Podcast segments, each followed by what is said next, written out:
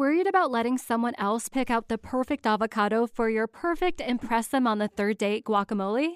Well, good thing Instacart shoppers are as picky as you are. They find ripe avocados like it's their guac on the line. They are milk expiration date detectives. They bag eggs like the 12 precious pieces of cargo they are. So let Instacart shoppers overthink your groceries so that you can overthink what you'll wear on that third date. Download the Instacart app to get free delivery on your first three orders while supplies last. Minimum $10 per order. Additional terms apply.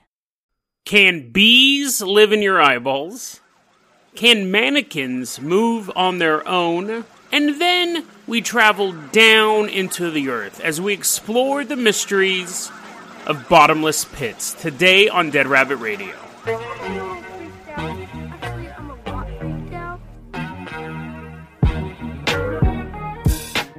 Hey everyone, welcome back to another episode of Dead Rabbit Radio. I'm your host, Jason Carpenter. I'm having a great day. I hope you guys are having a great day too. It's the 200th episode of Dead Rabbit Radio. We've almost been at this for a year. We started, I, I think it was in uh, June, June of last year. We're almost at a full year, but we're definitely 200 episodes in. So that's kind of cool. It's kind of nice. I don't know what I don't know what else to say. I appreciate that you guys are coming back to the show, listening to it. Our download numbers are always going up. Now, the first news story I saw pop up quite a few days ago, and I thought that's fake. That's absolutely fake. Recently, we're in Taiwan. There was this woman named He who goes to the graveyard to go visit her relatives. It's not like they were living there or anything, they were buried. And she went down there and she wanted to tidy up their graves, so she began pulling weeds. And then she's like, ah, my eyeball. And goes home. She's like, damn ancestors should be protecting me. She goes home and her eyeball keeps hurting and itching and stuff like that, and she can't figure out what it is. And so she goes to the eye doctor. I was sure going to try to pronounce the word, but I'm just call him the eye doctor. And the eye doctor starts looking in there, and he says, not the woman, but the doctor, the pronoun as in he, as the doctor said, it looked like there was an insect leg in there. And when he began poking around, there was four sweat bees in her eyeball like a, not like actually in the ball itself, but like a, around the eyeball on the inside, drinking her tears. And I'm like, that story's fake. The story's 100% fake. And then I saw it pop up the next day, and it was kind of the same thing. And I go, oh, fake news, spreading around. How would you not know there's. I could understand if there was one bee in your eyeball, maybe but four bees in your eyeball. And apparently sweat bees are really small, but I was still super. I was like, that's not true. And then finally, another article came out today, and they actually included video footage of a press conference where the young woman and the doctor gave a press conference with photographs of the bees in her eyeball. Now, I had seen photographs of bees on an eyeball and earlier things and I think that's just like some mock up. But apparently it's real. I mean, they held a full press conference and these people are giving interviews. I don't understand what they're saying, but they kept cutting back to pictures of bees and eyeballs, and it was like this big news deal. I don't think that, I do think it's real. How do you go about your day with four bees in your eyeballs? I always heard this urban legend, quote unquote urban legend, it may be true, but I heard a long time ago. There was a young wife, a young hot blonde, a young, beautiful, hot blonde wife sitting there in her yoga pants and her tank top, her tight tank top pressed against her body. Anyways, I don't know what she was wearing. The point is, that's what I hope she was wearing. She was mailing wedding invitations and she was licking the envelopes, putting the letter. You guys know how you put a letter in. But anyway, she's licking the envelopes. She's licking the envelopes and eventually she licks it and she gets a paper cut on her tongue. Ow! If only there was a Jason here to kiss my tongue and make me feel better. But I wasn't there. And she just kind of went about her business. It's really hard to tr- to treat a tongue wound. But then, a couple days later, maybe a couple weeks later, I'm not exactly for sure of the time period, I was just horrified at this story. Her tongue begins to throb and starts to like pulsate. And she's swelling up. She's not swelling up, her tongue is swelling up. If she was swelling up, that would be a different story. That would be a very, very sexy story. Anyways, eventually she goes to the dentist, and the dentist is like, you need to go to the doctor because that is completely abnormal. Tongues shouldn't pulsate, they shouldn't undulate in your mouth. She then goes to the doctor, and the doctor's looking at it, and he's like, "Oh yeah, that looks like maybe you have like a really bad infection." She, my wedding's in a week. I gotta help. Can you help me? The doctor's like, "Yeah, I can understand you, and I can help you." and he cuts her tongue open, and a bunch of cockroaches came out. Now, I doubt that story is true. The the this that was a story that I heard, and when she, the cockroach had a, a cockroach had laid eggs that got stuck to the envelope, and when she licked it and cut her tongue, the eggs went into her tongue and they fed off of the blood and saliva in her mouth till they became full grown cockroaches. And the pulse, I'm getting grossed out just thinking about it.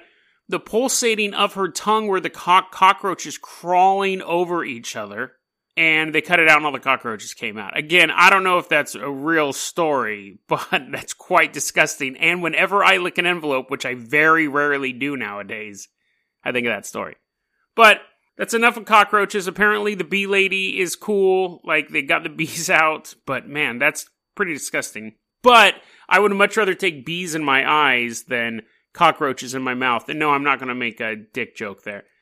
I was very tempted to halfway through that story. Let's go ahead and move on to our next story. Now, our next story is kind of weird because it's something that I'm sure has a simple answer, but everyone in the neighborhood is being really tight lipped about it.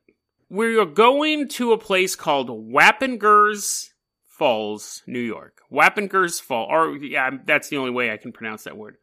Wappingers? Anyways, we're going there. We're going to a place with the last word falls in New York. The year is 1871. There's a choo choo train driving along, riding along the rails, and there's a horrible accident. 21 people are killed. Sorry, 22 people are killed. That's why I have notes. And not only that, but the train actually derailed and smashed through a neighborhood. So that was bad, right? That's a bad, that's a bad combination of things. 1877, so only five years later, a massive fire rips through that same neighborhood, and all but two buildings are burned down a house, and then I think like a bigger house or a factory or something like that. But you're like, okay, what does that have to do with anything, Jason? A train crash, fire? Where are you going with this? Does this story involve a sexy, sexy bride with something swollen in her mouth? And no, unfortunately not. This story involves something equally sexy in a weird way. There's a house there is a house that lives that lives. There is a house that is in that neighborhood known as the John Lawson house. And what makes this house noticeable or remarkable is the fact that it is inhabited by only 3 mannequins. So there's 3 mannequins dressed up in period clothing, so like older time clothing. They're not wearing juicy couture. You know, they're just kind of wearing like frilly dresses and little sun hats and stuff like that. So you walk by the house and you just see these three mannequins sitting in the kitchen. You're like, that's kind of bizarre. It's kind of weird. You've never seen anyone else in the house. Now, that would is just bizarre enough. You're thinking maybe there's a serial killer there. You're thinking all sorts of weirdness stuff. But you're like three mannequins. Oh, that's fine. But then a couple days later, you walk by the house again, and now you see two of the mannequins sitting on the porch, and one of them inside the living room, looking out of the window. And you go, oh, okay. So it's some sort of joke. Like some guy's moving around mannequins in there, puts them out on the porch, dresses them up in old timey clothing.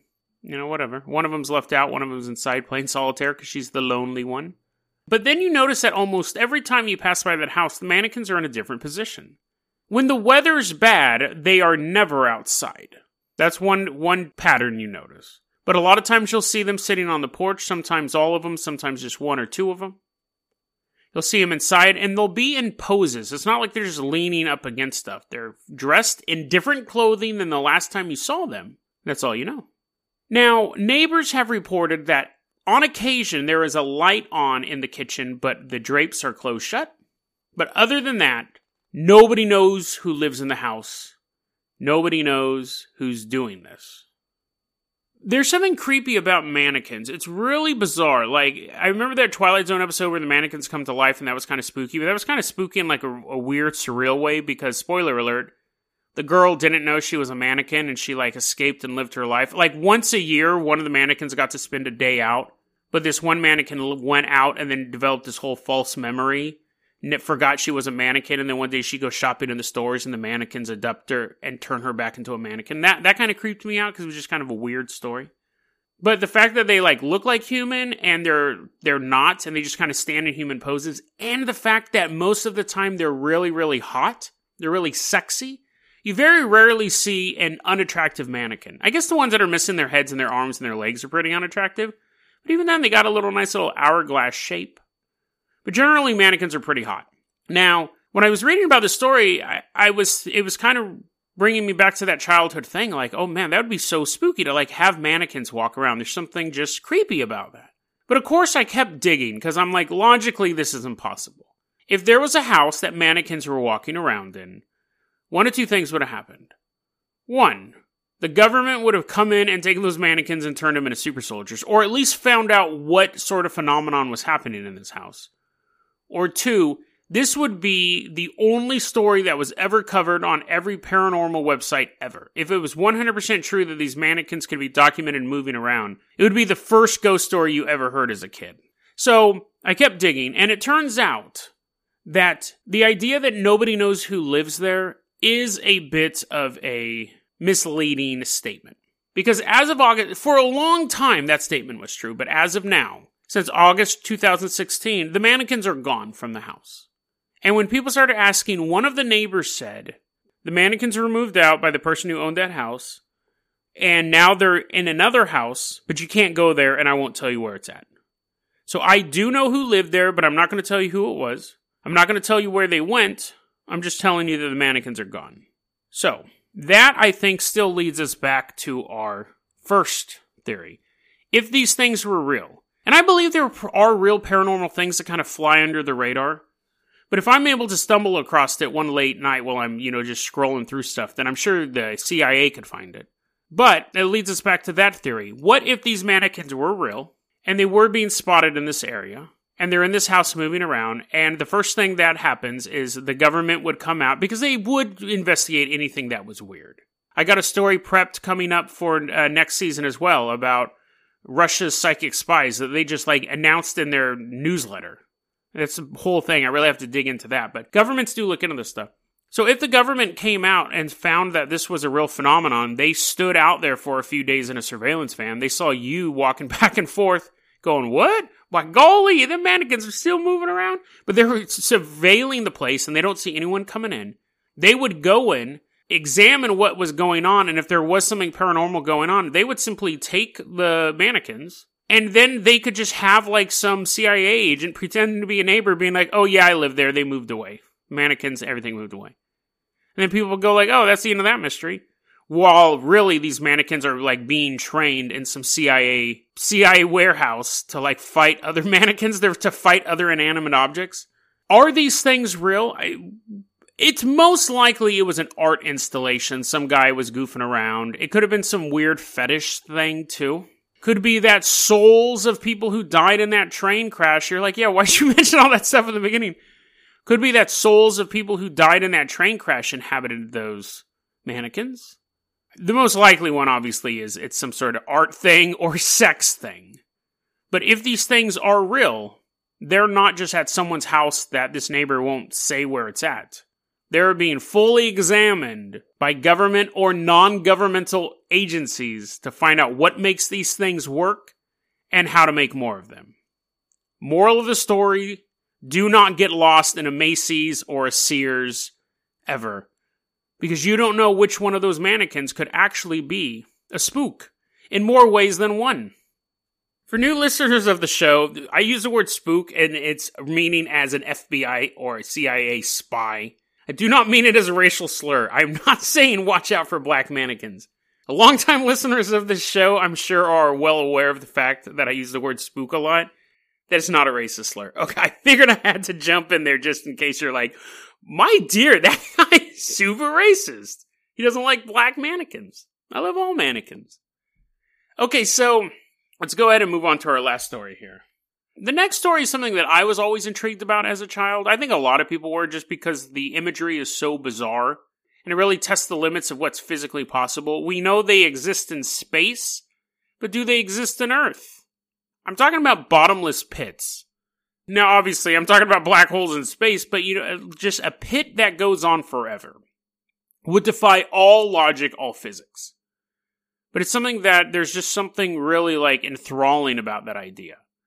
So I started looking into bottom, not literally. I wish. I don't know if I knew a pit was bottomless. uh, If I knew a pit was 100 feet deep, I don't think I'd look into it. Like I don't like looking into the pitch black abyss, especially if it's high. Maybe if it's like three foot and I look down and I see Cthulhu, I'd be like, oh, that's kind of cool. But I wouldn't want to look down a giant abyss and see Cthulhu. Even though he'd be farther away, I'd be safer. There's quite a few stories about bottomless pits. The stories that I found seem to center in America, and two of them are actually quite close to each other. But for our stories, the first two are actually only small entries that were in this book called Weird USA, which we've had some run ins with before. They're the ones who talked about Spiderweb Gate Cemetery, which was just absolutely just garbage information. So I'm always a little iffy on weird US books. I'm sure the authors are lovely people. I just had a bad experience with the information from that one. Anyways, first off, let's hop in the Jason Jalopy. We're just we're not crossing any oceans. We're driving our car. It looks like the Beverly Hillbillies car, but we got those spinning rims on it, so it's like G'd out. We're going to Hannibal, Missouri. Now, down in Hannibal, Missouri, there is a legend that there used to be this pit, or I'm sure it's still there. It probably doesn't like fall in on itself, but there is a pit in Hannibal, Missouri, which no one has found since this happened. But it was this bottomless pit. And animals kept falling into it, so I don't know how stupid the animals are down in Missouri, but anyways, animals kept falling into this pit, and people are like, well, golly, we better find out what's down in that pit. Now, that's a bad idea. There's no time frame for this story. I don't know if it took place in 1997 or 1797. Because if it took place any time past the 1970s, you just throw a camcorder down there, attached to a rope, obviously, and see what you get.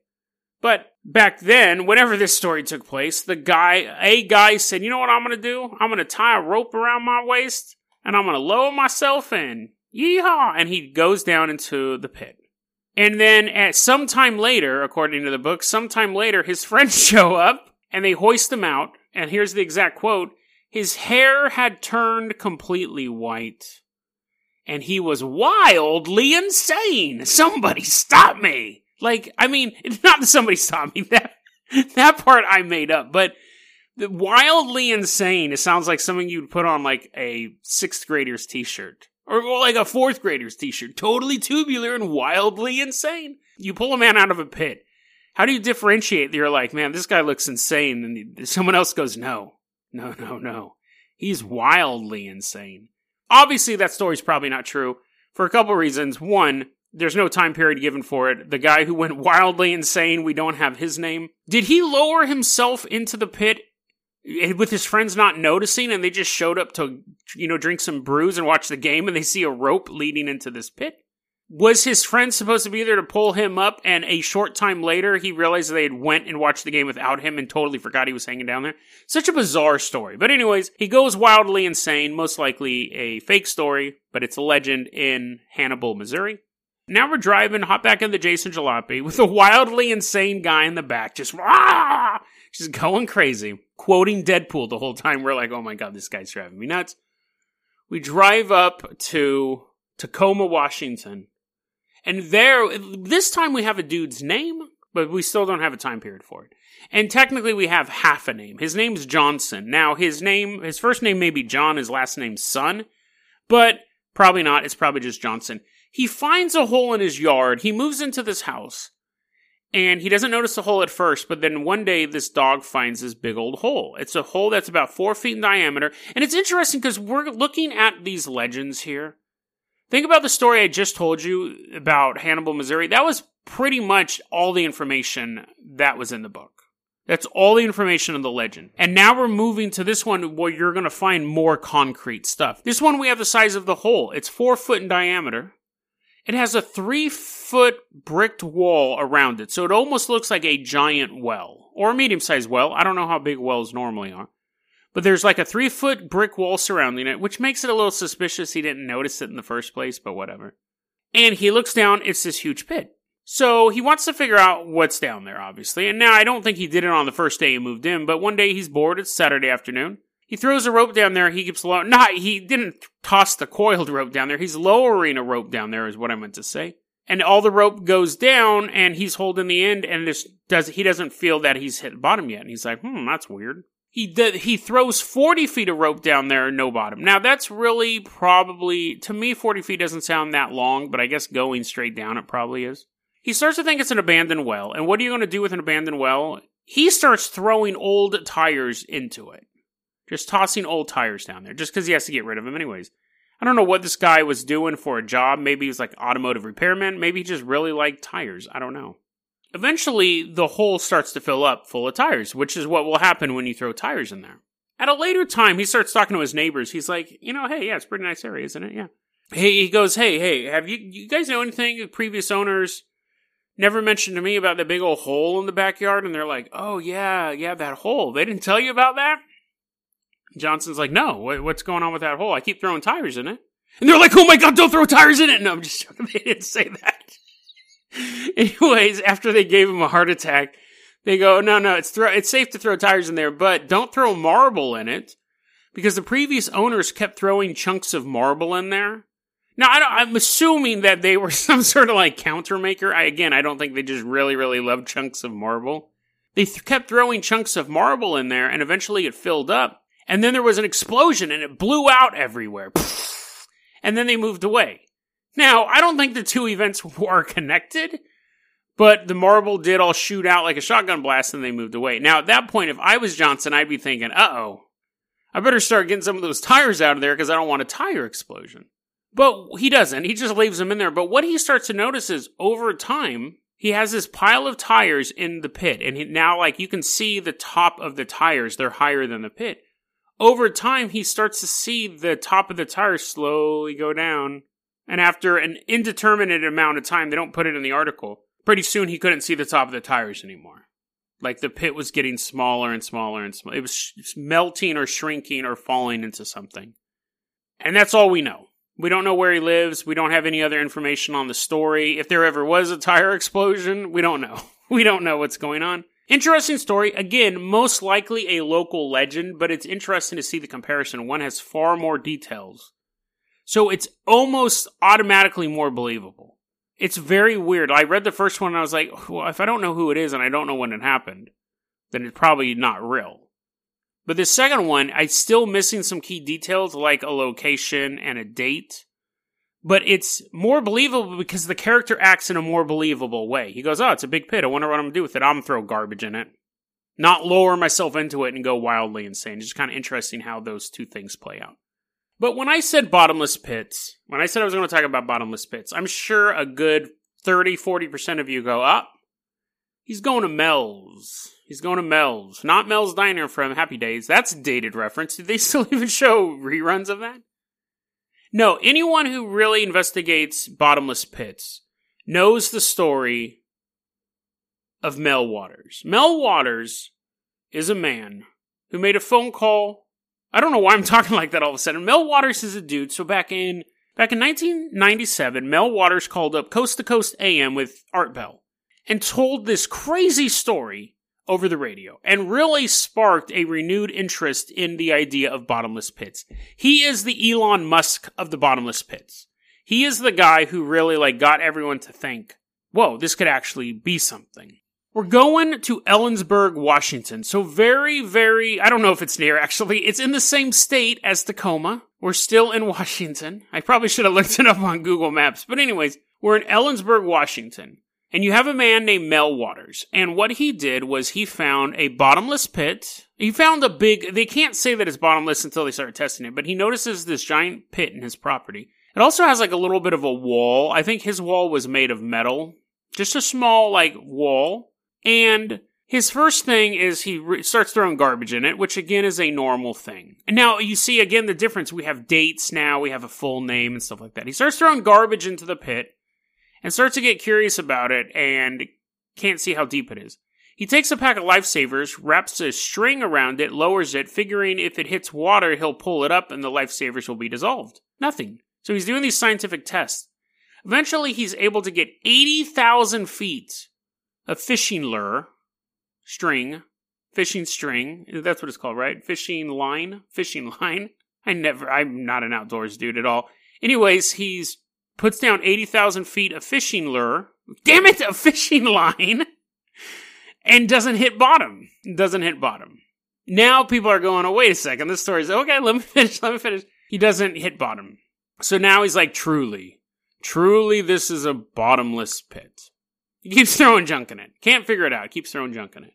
But then he knows these dudes, his friends of his, these friends of his are Basque sheep herders. So rock on, Basque brothers. His Basque sheep herders are hanging out with him and he's telling them about this hole. And they said, well, you know, if you really want to test this hole, we got a test for you. So they take a sheep. This is okay. So let, before I get into the sheep story, that was a little bit of a teaser because then it gets really bizarre. Let's talk about the fishing fishing line. Um, eighty thousand feet of fishing line is obviously a lot of fishing line. I mean, that must have cost him quite a lot of money to get that much, unless he's a true scavenger and just like rifling through fishermen's stuff. Eighty thousand feet is a ton, but I, that's what I thought when I read that. I was like, there's no way any human could collect 80,000 feet of fishing line if, unless they worked at a fishing line company and they were like stealing it like Johnny Cash. So that was my logic. But there was a geologist who said there is no, and this is a little more scientifically plausible than my just like, you, you can't own it. That's impossible. This geologist said fishing line dropped to 80,000 feet into the earth would melt. It would just melt because it's just too hot down there. It's not saying the hot lava is down there, but the temperature 80,000 feet down is way too hot. It's impossible. The, the heat of the planet would just burn the string. And also you'd wonder how does he know that it doesn't hit the ground and just start piling up? But let's give him the benefit of the doubt here for a second. Because assuming the hole is actually that deep, at a certain point it's like not into the earth anymore. It's like almost a portal into something else. A a basically a gateway. It's less a bottomless pit carved into the planet and more of a really, really deep pit that opens to some sort of abyss, which is actually where the term bottomless pit comes from. So, that aside, the geological pressures and stuff aside, because we're getting into the weird stuff now.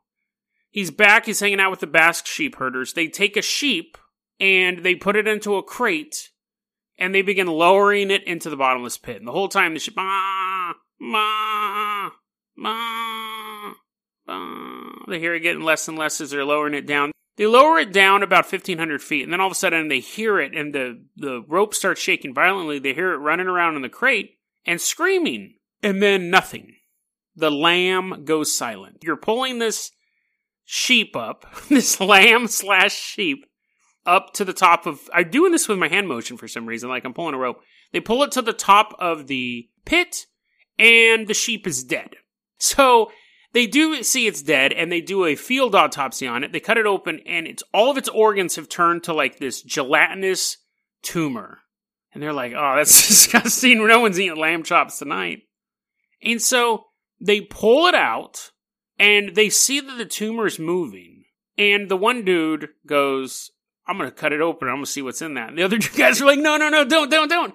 And he does. He cuts it open and what is described as a tumor seal just falls out, still attached with an umbilical cord to something, to the basically the mama tumor inside the sheep. So it's basically it looks like a seal, but it kind of also looks like a giant tumor, just like a growth, with hauntingly human-like eyes, is how it's described. And according to this website that I was reading, it says that the seal, the tumor seal, looked at the sheep herders and Mel, and the sheep herders looked at the tumor seal silently for two hours. At a certain point, someone's going to be like, You guys are seeing that, right? Like, I would say that after the first 30 seconds, but apparently, for two hours, everyone just kind of looked at each other. And then after two hours, the tumor, the tumor seal nodded to the men and jumped into the pit. And they're like, what in tarnation was that? And Mel's Waters just like, I don't know. Wait. wait, wait a second. I used to have esophagus cancer and now it's in remission. He felt the tumors in his own body disappear, go into remission.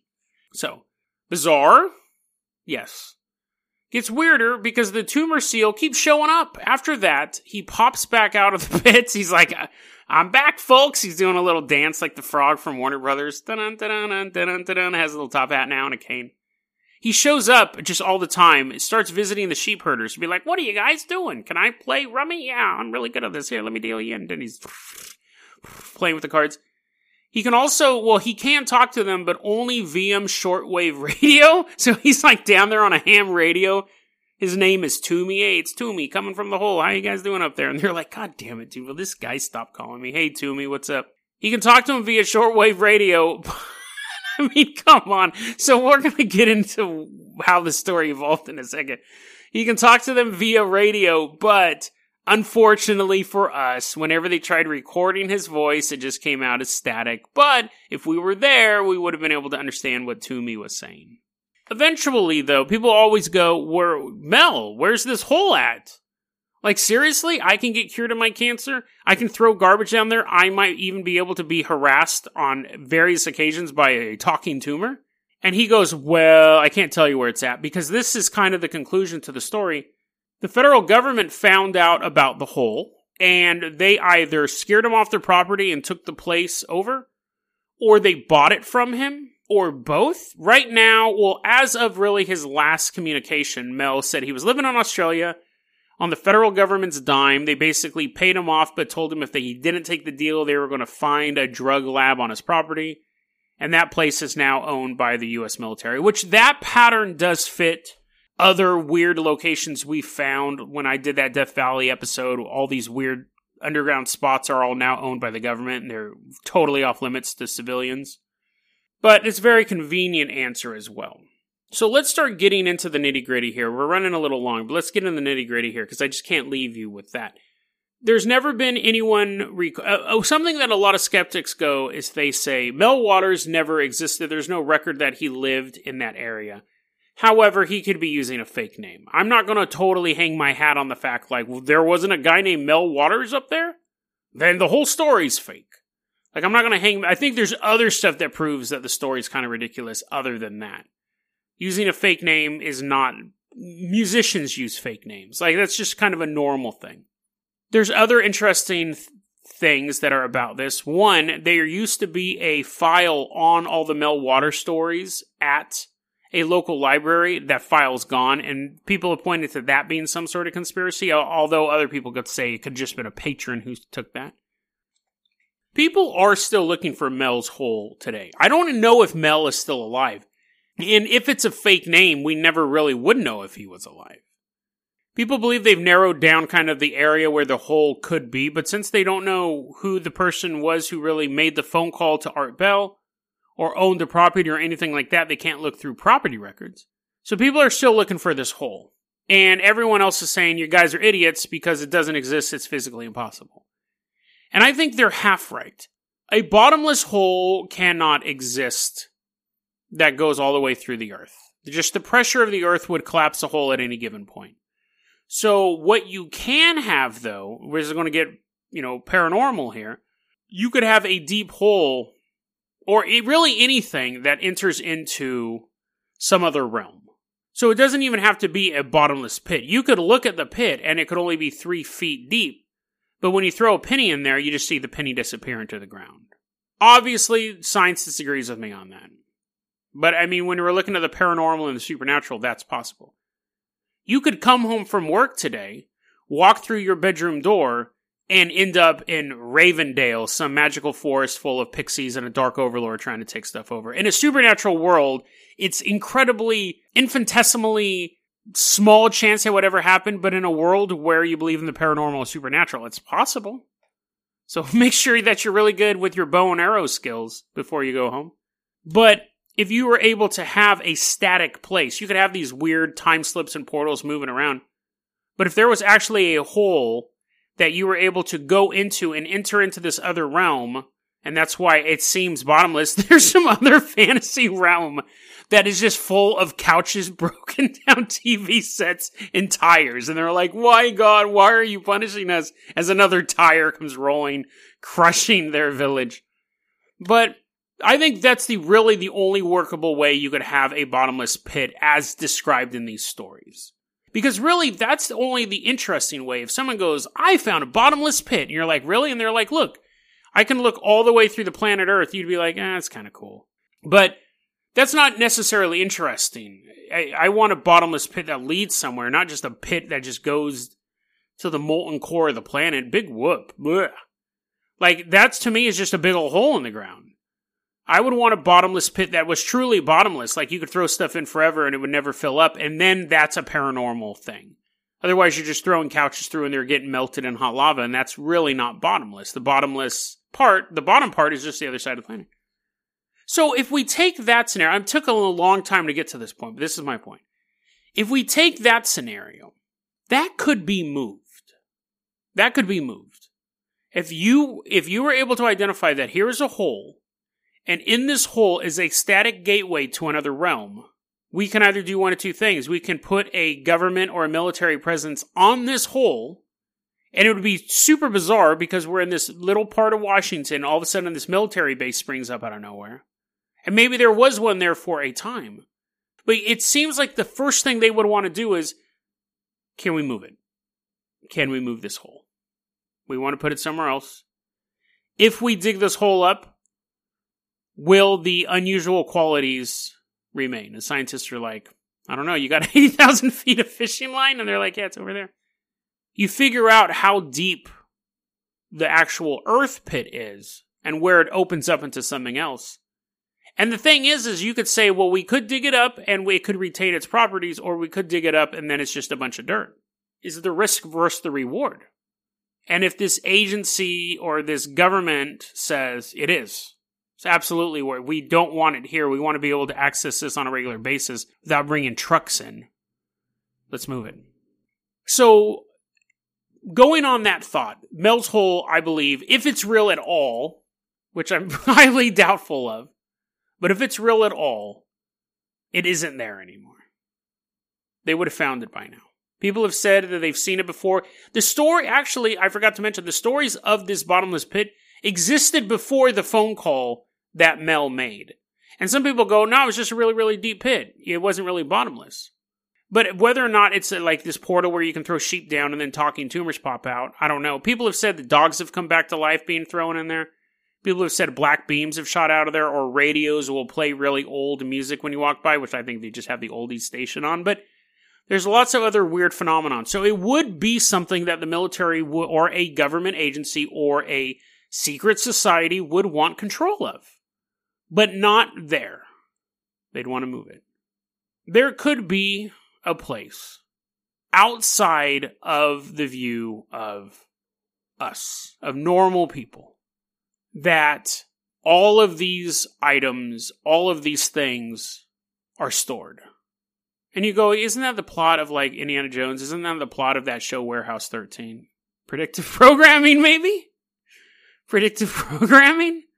No, I think, I honestly believe that if any of this stuff is real, if any of this stuff is provable, whether it's walking mannequins or bottomless pits, somebody wants to own and contain those and study them and more importantly, use them. Because why not? The one thing we forget a lot of times is that governments and secret societies and secret agencies and mad scientists are people. They're us. They are us. They just have more access to the paths of power or money or technology, but they're us. If you found a bottomless pit, you would start throwing junk into it if the Illuminati had access to a pit, they're going to start throwing junk into it. It's just human curiosity to want to do these things. But after you got tired, after you got bored of throwing your eighth television set down there and never hearing it smash, you're going to think, if I can throw stuff down there, can stuff from down there come up? But see, that's where we differ from these other groups we can just think about it or lower a sheep down 1500 feet. If you are a governmental agency or a secret society, you have the resources to find out 100% what's on the other side of that portal. You have the power to 100% find out what's on the other side of that portal. The question is, what will they bring back up? Deadrabbitradio at gmail.com is going to be your email address. You can also hit me up at facebook.com slash deadrabbitradio. Twitter is at Jason O. Carpenter. Dead Rabbit Radio is the daily paranormal conspiracy and true crime podcast. 200th episode, guys. 200th episode. 200th. Can't even say that right. This episode's going to run long. It's the 200th episode. I did a lot of talking, but Dead Rabbit Radio is the daily paranormal conspiracy and true crime podcast. You don't have to listen to it every day, but I'm glad you listened to it today. Have a great one, guys.